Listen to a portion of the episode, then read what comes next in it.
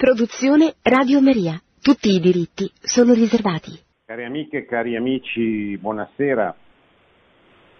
Vorrei dedicare questo martedì alla presentazione di un tema, la collaborazione dell'uomo e della donna, che eh, il Magistero della Chiesa ha affrontato ormai molti anni fa in un documento molto importante della Congregazione per la Dottrina della Fede, che allora era diretta nel 2004 da colui che l'anno successivo sarebbe diventato Benedetto XVI, cioè da Cardinale Ratzinger, che eh, mi sembra essere uno dei documenti più importanti per affrontare questo tema, che come sappiamo è un tema diventato centrale negli ultimi, nell'ultimo mezzo secolo, a partire almeno dal 1968, cioè da quella rivoluzione culturale che ha messo in discussione la concezione della persona, della persona maschio e femmina, appunto come ci dice la Bibbia, come insegna, il, come insegna la Chiesa da sempre. Nel corso degli anni successivi, dei decenni successivi, fino ad arrivare al nostro tempo, al tempo dell'idea gender, della messa in discussione proprio non soltanto della, della famiglia e del matrimonio, ma anche proprio della, della persona, della sua identità più, più profonda, eccetera. E allora io credo che per riprendere questo tema, senza fare polemiche che, che pure sono comprensibili, vista l'aggressione ideologica che c'è contro l'idea di persona e contro la famiglia ormai da molti decenni, ma sono polemiche che ormai eh, servono poco, cioè servono il piano politico nella misura in cui ci si può opporre alle leggi inique che vengono proposte, ma non servono per eh, aiutare le persone a riflettere, soprattutto i giovani, soprattutto quelli che sono cresciuti dentro, già dentro questa cultura e quindi non ne percepiscono la pericolosità e la gravità anche per, per, il loro futuro, cioè sono cresciuti nel, in un contesto culturale in cui mettere in discussione la femminilità e la mascolinità è una, è una cosa normale, quasi quasi sono considerati poco normali le persone che invece dicono che, che l'uomo nasce maschio o femmina, che ha una natura testuata, che il corpo e la biologia non sono irrilevanti per eh, definire l'identità eh, della persona.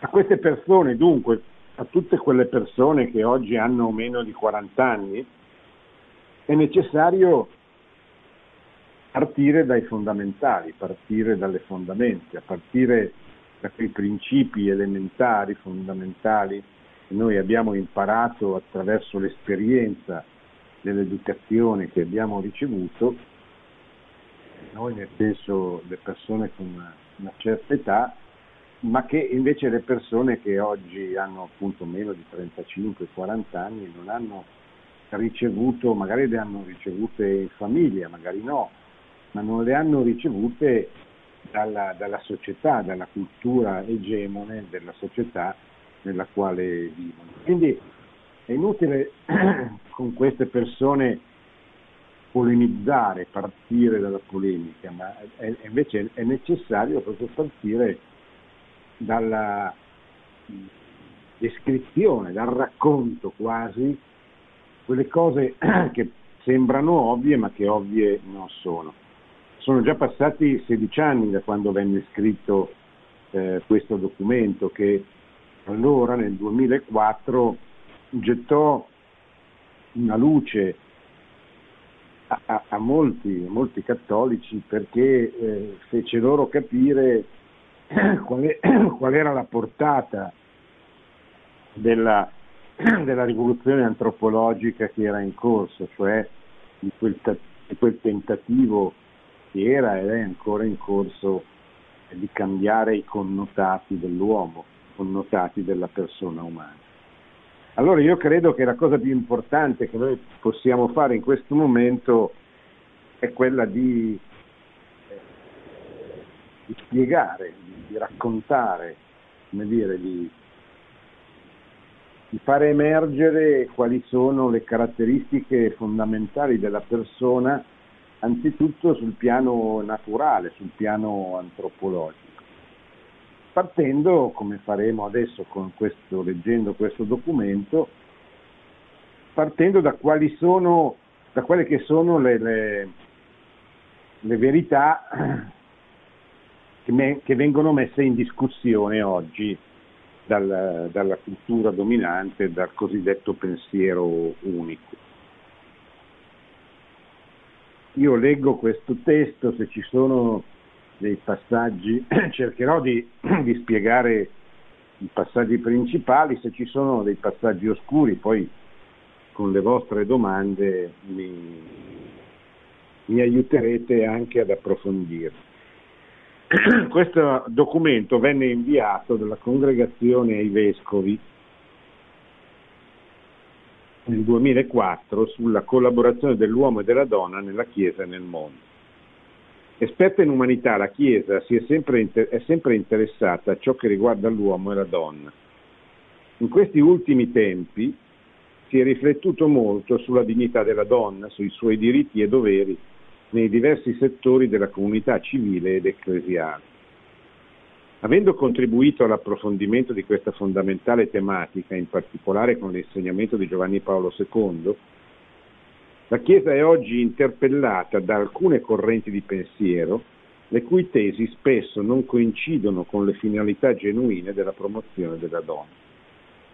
Cioè diciamo qual è il contesto nel quale nasce questa messa in discussione della persona umana nella sua identità più profonda, la stessa identità sessuale. Nasce in un contesto che a partire dagli anni 60 eh, produsse quella corrente politico-culturale che si chiama femminismo.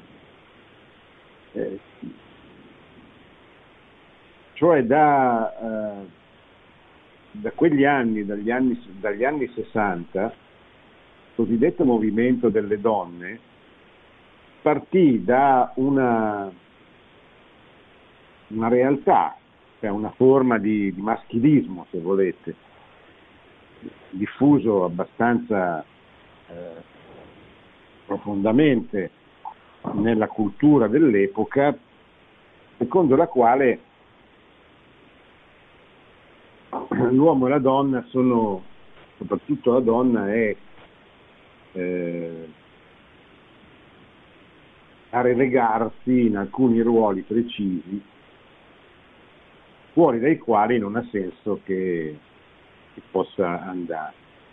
Ribellandosi contro questa posizione, diciamo così, per capirci maschilista, è nato il, il movimento contrario, che appunto è il femminismo.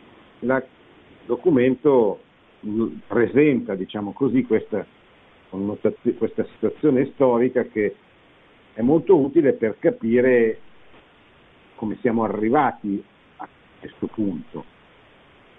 E poi per eh, introdurre invece il discorso così come lo propone la Chiesa sull'uomo e sulla donna, sul maschio e sulla femmina, alla luce dell'insegnamento biblico e dell'insegnamento del, del magistero ecclesiastico, del magistero della città. Il presente documento, dopo una breve presentazione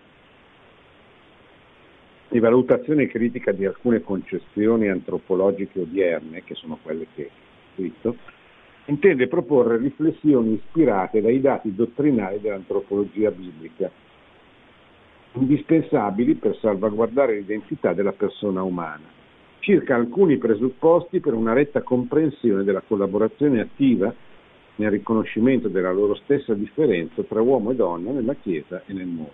Quindi una presentazione storica del problema, come nasce e perché nasce, e poi una riflessione invece sull'identità eh, della persona umana, così come è prevista e indicata dall'antropologia biblica, non, non preoccupiamoci delle parole, antropologia biblica vuol dire la concezione dell'uomo secondo la Bibbia. Queste riflessioni inoltre vogliono proporsi come punto di partenza per un cammino di approfondimento all'interno della Chiesa e per instaurare un dialogo con tutti gli uomini e le donne di buona volontà, nella sincera ricerca della verità e nel comune impegno a sviluppare relazioni sempre più autentiche. Questo è un, un modo anche che potrebbe essere portato all'interno delle parrocchie, dei movimenti, delle associazioni, dei gruppi culturali, dei centri culturali, eccetera. Perché vedete, noi oggi viviamo ormai da, da molti decenni in un contesto culturale dove la cultura dominante, la cultura egemone è fatta prevalentemente da ambienti non cristiani, spesso anticristiani. E eh, spesso noi cristiani non sappiamo come comportarci quando, quando eh, vengono proposti certe leggi, per esempio, certi libri, certe letture della storia, in questo caso queste, queste letture antropologiche, noi cristiani non sappiamo come rispondere perché non siamo preparati, ma come ci si fa a preparare? Eh, non è che per prepararsi bisogna essere dei geni o avere letto 200.000 libri, basterebbe prendere i documenti della Chiesa che esistono per questo, documenti del Magistero della Chiesa, come quello che vi sto leggendo, trovarsi in un gruppo, in una parrocchia, in una casa, una scuola, o che si vuole, e leggerlo. Questo lo può fare chiunque. Poi magari ci sono dei pezzi che non si capiscono, si chiederà chi è più capace di informarsi e di rispondere alle domande. Questi documenti sono fatti per essere letti, possono essere letti fe- in modo più fecondo insieme, senza bisogno di, di, di, di proprio va benissimo, ma possono anche essere l'occasione per creare dei gruppi che studino queste cose. Quindi permettano ai cattolici, quando vengono dette certe cose, in classe propri figli, i propri nipoti, o quando vengono dette certe cose, scritte certe cose sui giornali o dette alla televisione, eccetera, i cattolici sappiano come rispondere. E non come rispondere secondo loro, secondo me, per quello che mi sembra, ma per, ma per come risponde la Chiesa che ha un insegnamento, ha un magistero non per niente, per aiutare i cristiani a rispondere in maniera omogenea e coerente con la propria fede ai tanti problemi che si pongono nella vita, nella vita pubblica di un paese. Qual è il problema? In questi ultimi anni, dice il documento, si sono delineate nuove tendenze nell'affrontare la questione femminile.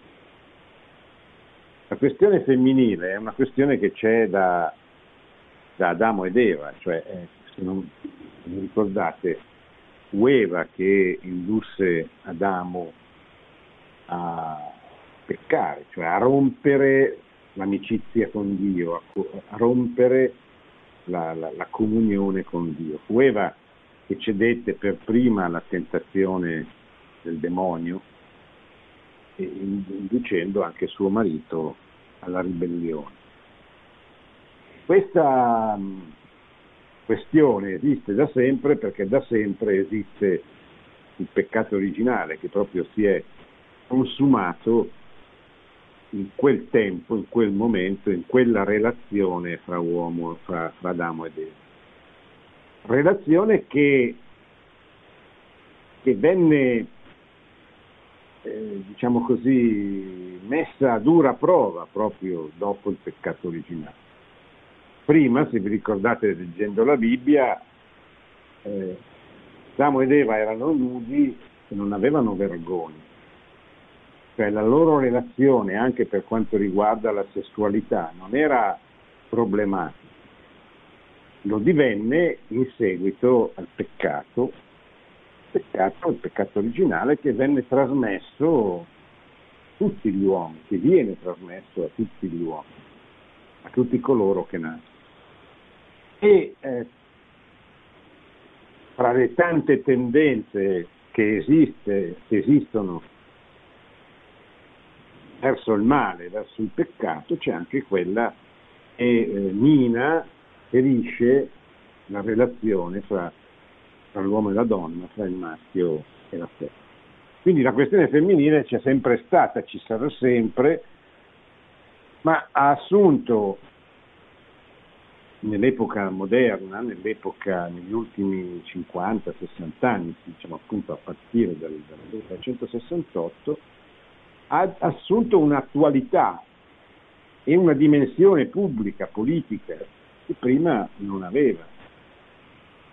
Cioè, non è che prima non ci fossero difficoltà, problema, problemi relativi ai rapporti, alle relazioni, ma non, non vennero mai, divennero mai motivo di organizzazione di strutture, di partiti, di movimenti, di club di natura politico-culturale che eh, usarono e usano questa ferita, questa difficoltà di relazione per distruggere la relazione, non per ricostruirla.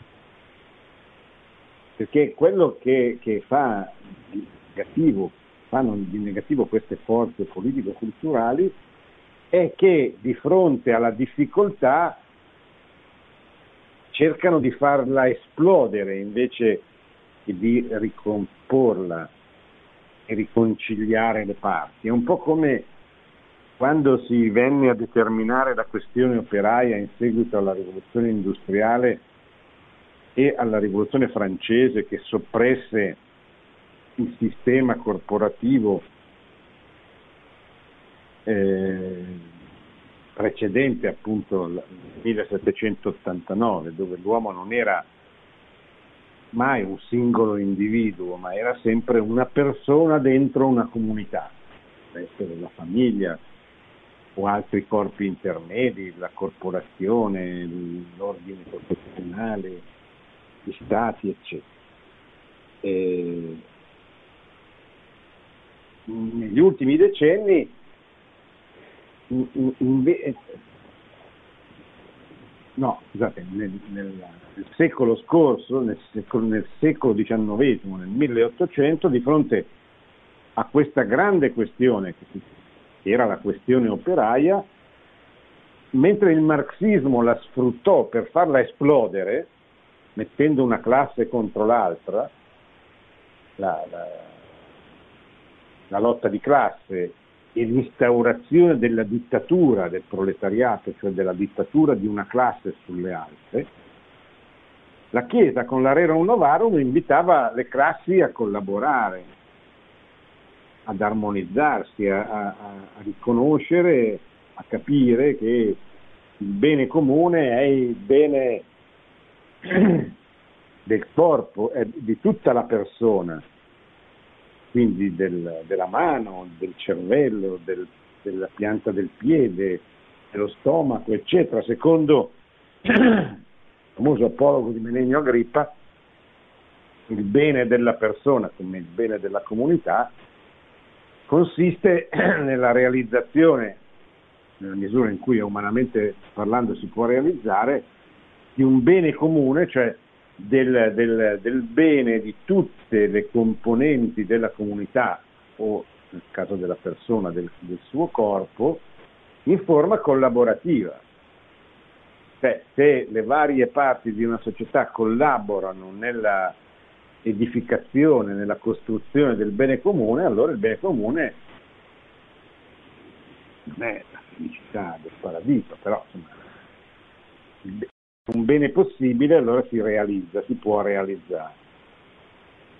Invece, come fece il marxismo, il femminismo cerca di esasperare queste due, eh, cioè queste, questa difficoltà di relazione tra l'uomo e la donna, dialettizzandole, esasperandone il contrasto e quindi di fatto rompendo la comunione. In che modo viene rotta questa comunione? Una prima tendenza sottolinea fortemente la condizione di, di subordinazione della donna allo scopo di suscitare un atteggiamento di contestazione. Questo è il femminismo classico, cioè dice vabbè gli, uomini esercitano un potere la donna, le donne devono rispondere eh, dialetticamente, con, conquistando sempre di più spazi di potere sottraendoli agli uomini. Invece della lotta di classe è la lotta fra i maschi e le femmine.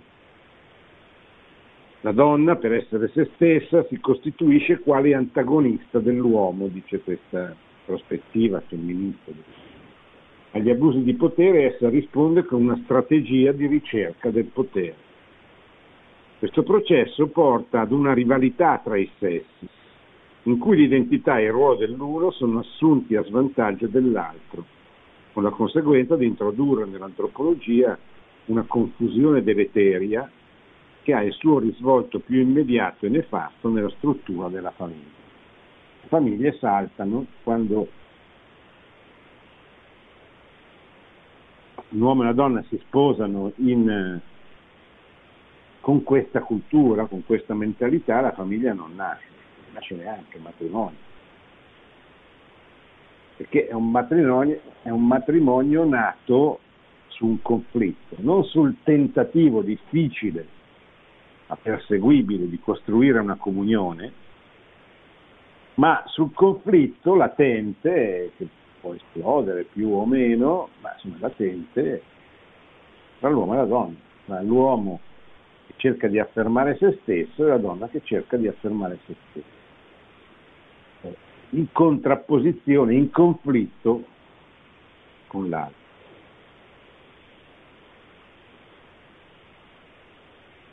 Una seconda tendenza emerge sulla scia della prima per evitare ogni supremazia dell'uno o dell'altro sesso si tende a cancellare le loro differenze, considerate come semplici effetti di un condizionamento storico-culturale. La seconda tendenza è quella forma di femminismo radicale che mette in discussione la natura stessa della persona maschio o femmina. Cioè sostanzialmente dice invece di farsi la guerra, uomini e donne, maschi e femmine, bisogna affermare ed educare i bambini a non riconoscere nella mascolinità o nella femminilità un dato di natura che riguarda la propria persona, ma a descostruire questa situazione. Cioè, dire tu non sei né maschio né femmina, sei quello che vuoi essere.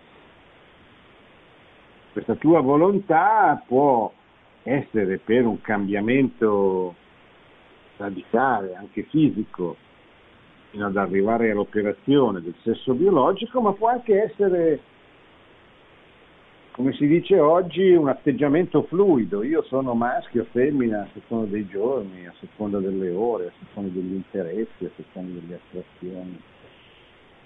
Perché, dice questa prospettiva diciamo così, di, di femminismo radicale, perché mi devo, eh, mi devo incasellare in, una, in uno schema? Perché devo stare dentro un ruolo?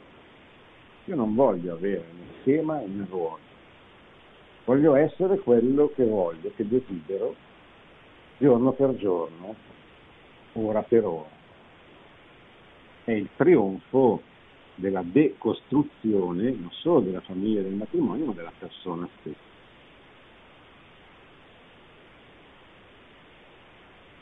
Per evitare ogni supremazia dell'uno o dell'altro sesso si tende a cancellare le loro differenze, considerate come semplici effetti di un condizionamento storico-culturale. In questo livellamento la differenza corporea, chiamata sesso, viene minimizzata, mentre la dimensione strettamente culturale, chiamata genere, è sottolineata al massimo e ritenuta primaria, cioè si mette in contrapposizione sesso e genere. L'oscurarsi della differenza o dualità dei sessi produce conseguenze enormi a diversi livelli. Questa antropologia, cioè questa concezione dell'uomo, che intendeva favorire prospettive egualitarie per la donna, liberandola da ogni determinismo biologico, di fatto ha ispirato ideologie che promuovono, ad esempio, la messa in questione della famiglia, la sua indole naturale, la famiglia, è biparentale, cioè composta di padre e di madre. L'equiparazione dell'omosessualità all'eterosessualità, cosa. Oppure un modello nuovo di sessualità, come dicevo prima, polimorfa, cioè una sessualità che cambia, che è fluida, legata alla voglia, al desiderio, La radice immediata della suddetta tendenza si colloca nel contesto della questione femminile, ma la sua motivazione più profonda va ricercata nel tentativo della persona umana di liberarsi dei propri condizionamenti biologici. Quindi io posso dire, non trovo nel mio corpo un'indicazione sul mio dover essere, cosa voglio essere anzitutto parto dalla realtà, come sono. E io non mi sono dato, non ho scelto di nascere oggi, cioè oggi in questo mondo, in questa epoca. Non ho scelto di nascere nella famiglia dove sono nato, ho scelto di nascere nella città dove sono nato. Non ho scelto di nascere con eh, i miei doni, i miei difetti, le mie caratteristiche, anche cose pesanti mi porto dietro. Non ho scelto di nascere con gli occhi verdi o azzurri, non ho scelto di nascere alto 1,60 o 1,80. Quindi, prima cosa che una persona normale, diciamo così, deve fare è ragionare sul fatto che nessuno di noi è autodeterminato ciascuno di noi nasce in un contesto che deve riconoscere e amare, perché, perché è lì che Dio lo vuole, Dio, è lì che Dio ci vuole.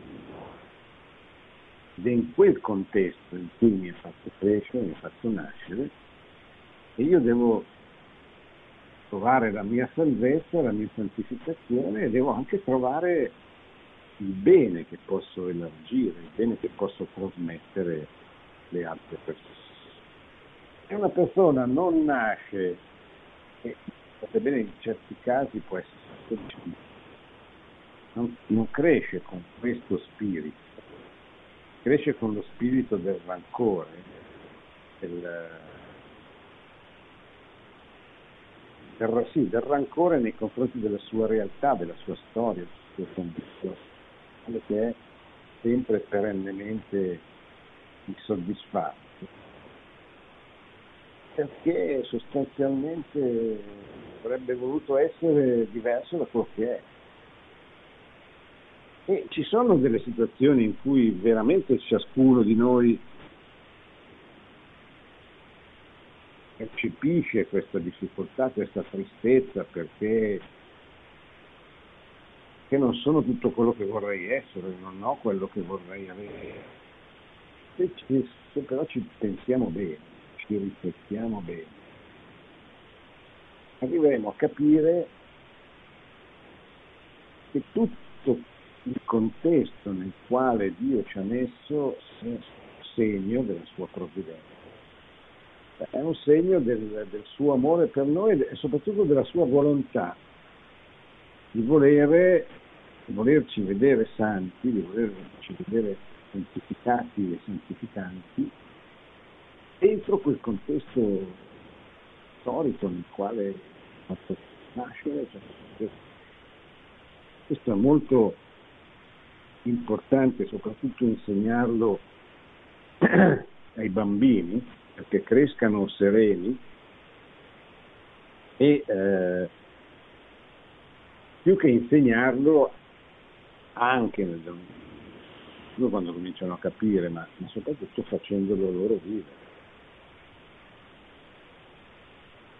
facendo sì che loro vedano nei genitori questa armonia, questa comunione che è fondamentale lo sviluppo del nato umano del bambino.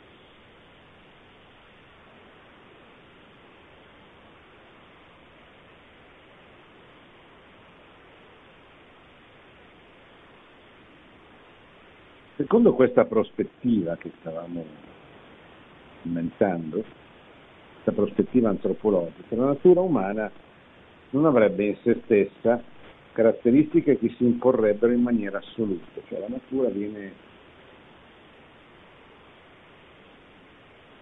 da parte, cioè viene sottovalutata. Questa prospettiva ha molteplici conseguenze. Anzitutto si rafforza l'idea che la liberazione della donna comporti una critica alle sacre scritture, che trasmetterebbero una concezione patriarcale di Dio alimentata da una cultura essenzialmente maschilista. Primo, luogo, primo luogo, se uno cresce così, cresce con questo atteggiamento, con questo, cresce dentro questa cultura, tua prima preoccupazione quando hai età di ragione, quando cominci a leggere, quando cominci a capire, dici, beh, la Bibbia allora non va bene. Voi mi dite che la Bibbia è la parola di Dio, ma come fa Dio dirmi quello che dice la Bibbia a proposito dell'uomo e della donna, anche della femmina? Parole di grande amore nel Nuovo Testamento soprattutto, nella predicazione di Gesù, che ben presuppongono la differenza,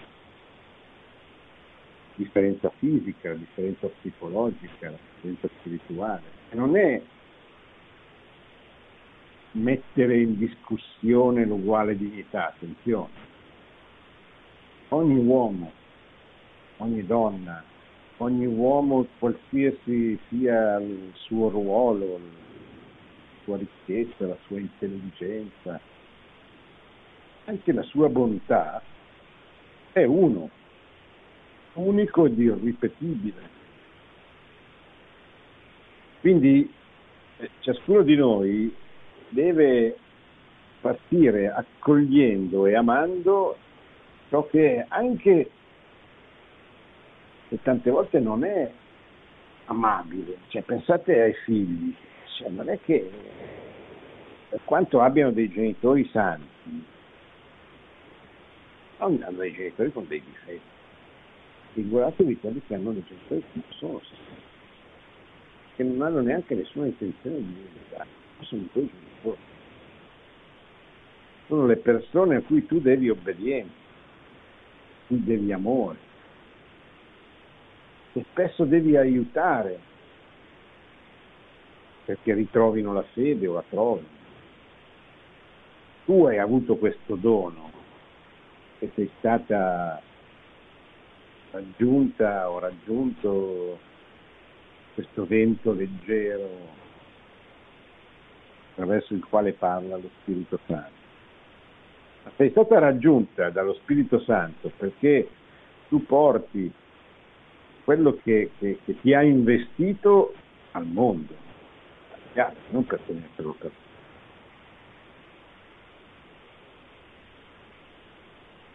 Allora, in secondo luogo, tale tendenza considererebbe privo di importanza e ininfluente il fatto che il figlio di Dio abbia assunto la natura umana nella sua forma maschile. Questo è un altro dato di fatto. Dio, cioè Cristo non è, è un uomo maschio, deve incarnarsi qualcosa di più neutrale, no, Gesù è vero uomo, vero uomo maschio, anche il difficile e poi Attenzione, perché è molto importantissimo, è molto importante, perché facilmente nascono le eresie e le eresie nel corso della storia sono state tante, per, per chi credeva che, Dio, che Cristo fosse solo, solo Dio, oppure il contrario, chi crede che Cristo sia solo un uomo, un grande uomo, il figlio di Dio, uomo, uomo, vero uomo, vero Dio, questo è il suo grande, è il grande mistero grande mistero della nostra fede. I grandi misteri della nostra fede non sono due misteri. La morte e risurrezione di Gesù, unità a Dio. Le due cose proprio che noi comprendiamo grazie, comprendiamo qualche cosa di queste azioni, queste, queste grazie e azioni che abbiamo. Innanzi a queste correnti di pensiero, la Chiesa, illuminata dalla fede in Gesù, parla invece di collaborazioni attive, come la collaborazione di classe. Questa è la collaborazione per fuori, no. ma una collaborazione proprio nel riconoscimento della stessa differenza tra uomo e donna. Per comprendere meglio il fondamento, il senso e le conseguenze di questa risposta conviene tornare, seppur brevemente, alla Sacra Scrittura, ricca anche di umana sapienza, in cui questa risposta si è manifestata progressivamente grazie all'intervento di Dio e a favore, a favore dell'umanità. Ci fermiamo qui per questa sera, adesso io rispondo alle vostre domande, se volete approfondire, poi andremo avanti perché documento è molto più lungo e merita sicuramente, forse meriterebbe anche di essere letto un po' più velocemente di come faccio io, però contentiamoci. Adesso rispondiamo, rispondo alle vostre domande.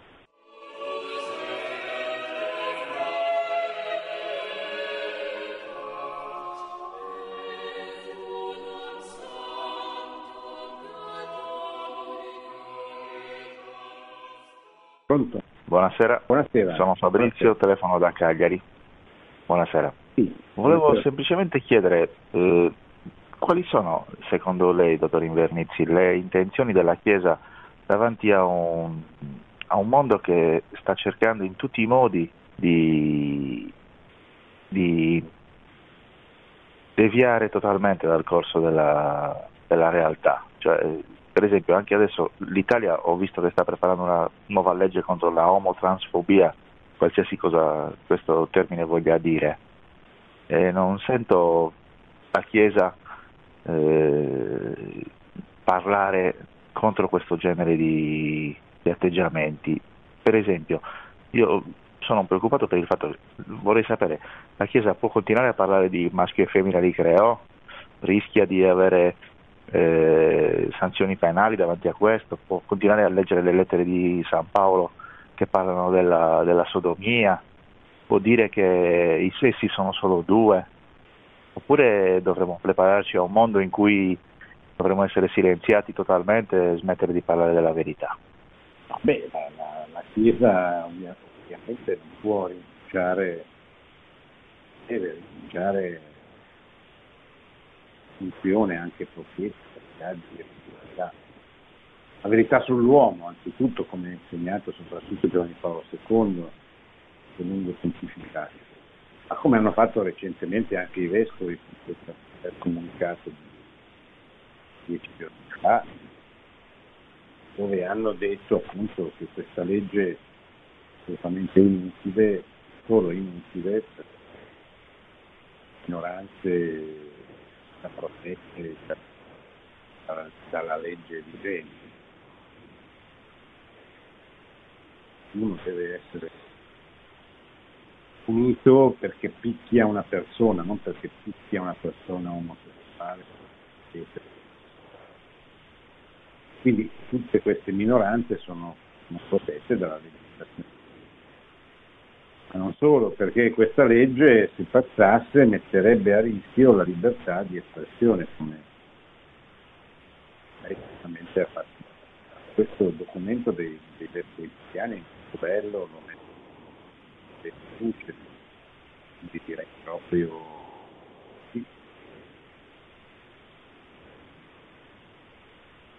mai smesso, mai.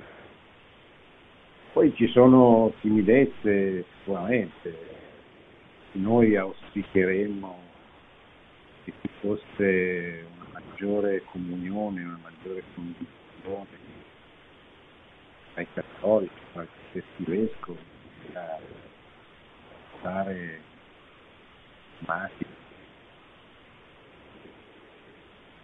oltre che nel denunciare questi tentativi legislativi non togliere la libertà di espressione, soprattutto la Chiesa. Tutti auspicheremmo che fosse, fosse qualche cosa di più e di meglio. Però, però questa c'è. Ognuno faccia la sua parte per fare il suo dovere, per, per far emergere queste, questi temi, per fare soprattutto bisogna che impariamo a prepararci. Questo che ho voluto sottolineare all'inizio. Cioè, non basta, cioè noi siamo un po' abituati o a lamentarci, questo non va bene, questo non va bene, questo, questo, questo, parla di stato, la Questo ci abbiamo anche ragione, ma, ma non serve a niente lamentare. Sono capaci tutti. Eh, noi dobbiamo smettere o di lamentarci o di non far nulla. Spesso le due cose stanno insieme, no? perché il mio lamento è, dire, è legato al mio non fare nulla, cioè neanche il mio parroco dice certe cose perché devo dirle io, magari correre così. Non fa niente la Chiesa, non faccio niente neanche io. Cioè, cosa che andrebbe evitare. Perché è profondamente sbagliato. E fra le cose che dobbiamo fare non, è, non c'è solo e, e soprattutto eh, dare polemiche, gridare come purtroppo si vede spesso sui social, no? persone non dotate di particolare equilibrio che continuano a gridare lupo al lupo che c'è, eh, che, però alla fine la famosa favoletta poi non coglie più neppure l'importanza, la drammaticità di certe ore. Quello che dobbiamo fare è approfondire, capire, insegnare, trasmettere. Cioè mettersi lì piccoli gruppi, dice ma che cosa, qual è la posta in gioco? Chi è l'uomo che vogliono decostruire, vogliono distruggere?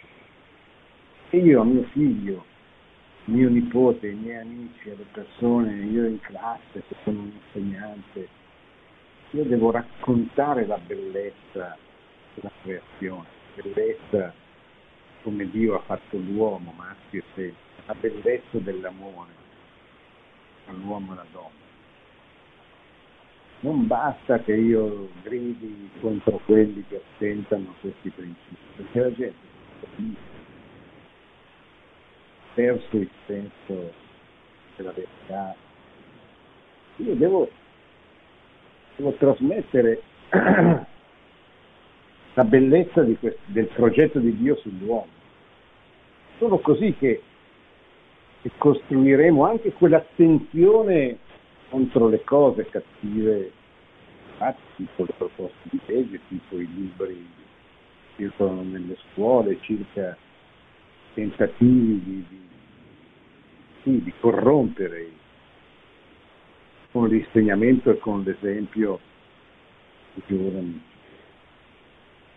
Spero di aver risposto in maniera comprensibile. Pronto? Pronto, sono Anna da Milano e contro la stessa procreazione questo progetto gender che annulla uh, la sessualità perché si vuole uh, non procreare più, cioè uh, la procreazione che è il fondamento della collaborazione fra uomo e donna, collaborazione fisica e, e spirituale, praticamente, praticamente, oggi i figli si devono fare in provetta, non esiste più il padre, la madre, ma eh, il seme di uno sconosciuto nel, nell'utero di una donna sconosciuta per cui poi il prodotto va a finire in una, in una coppia omosessuale eh, di due uomini o di due donne. È la stessa procreazione che viene minata, cioè praticamente non si vuole, non si vuole più creare, non si vuole più procreare, si, vo- si, vogliono fare uomini in provetta, ehm, esseri umani in provetta, è terribile questo, è veramente terribile. Comunque quando lei diceva non basta protestare, bisogna fare qualcosa, io l'ultima trasmissione che ha fatto con l'intervista interessantissima al vescovo di Ventimiglia Sanremo, io l'ho comunicata a tutti i miei amici perché, perché si sveglino dalla distrazione e perché eh, insieme si possa fare qualche cosa. Vorrei fare qualcosa. Io la seguo da tanti anni e, sono, sono stata sempre collaboratrice di un consultorio cattolico che si batteva per la vita e si batteva per la famiglia. E adesso sono anziana e tra l'altro cieca. La saluto. Sì, grazie Anna. Eh, beh sì, eh, quello che dice è molto vero, siamo sempre lì, poi dobbiamo trovare il modo di eh, comunicare questo patrimonio straordinario che abbiamo a disposizione, questo tesoro che è dentro il magistro. Dobbiamo riuscire, per esempio, tutto l'insegnamento straordinario sull'uomo e sulla donna di Giovanni Paolo II. Bisogna trovare l'opportunità, le occasioni, gli ambiti dove comunicare, che è così che si fa e si combatte questa rivoluzione antropologica in. Poi certamente ci sono leggi, singole battaglie, ma ma queste sono l'esito, e se non si lavora sui fondamentali, sulle persone, quelle poche sensibili rendendole capaci di, di affrontare anche gli avversari dentro una scuola, una televisione, una radio, eccetera. Dobbiamo sfidare i portatori della menzogna però dobbiamo essere capaci di, di fidarsi. Bene, siamo arrivati alla fine, abbiamo cominciato a leggere un documento della Congregazione per la dottrina della fede ormai parecchi anni fa, ma molto importante sulla collaborazione tra l'uomo e la donna, che risponde anche a tante domande inquietanti su quello che succede oggi, sulla cultura dominante, sulle leggi che sono state presentate o che saranno presentate in Parlamento, eccetera, ma che soprattutto voglia essere da parte mia un invito a leggerli questi documenti, a mettersi insieme per leggerli, perché sono stati scritti per essere letti e studiati, non perché rimangano nelle biblioteche a prendere polvere, eh, perché solo così potranno fare l'effetto benefico che possono fare se c'è qualcuno si occupa di trasmettere. Grazie ancora a tutti, buonanotte e buona settimana. Produzione Radio Maria. Tutti i diritti sono riservati.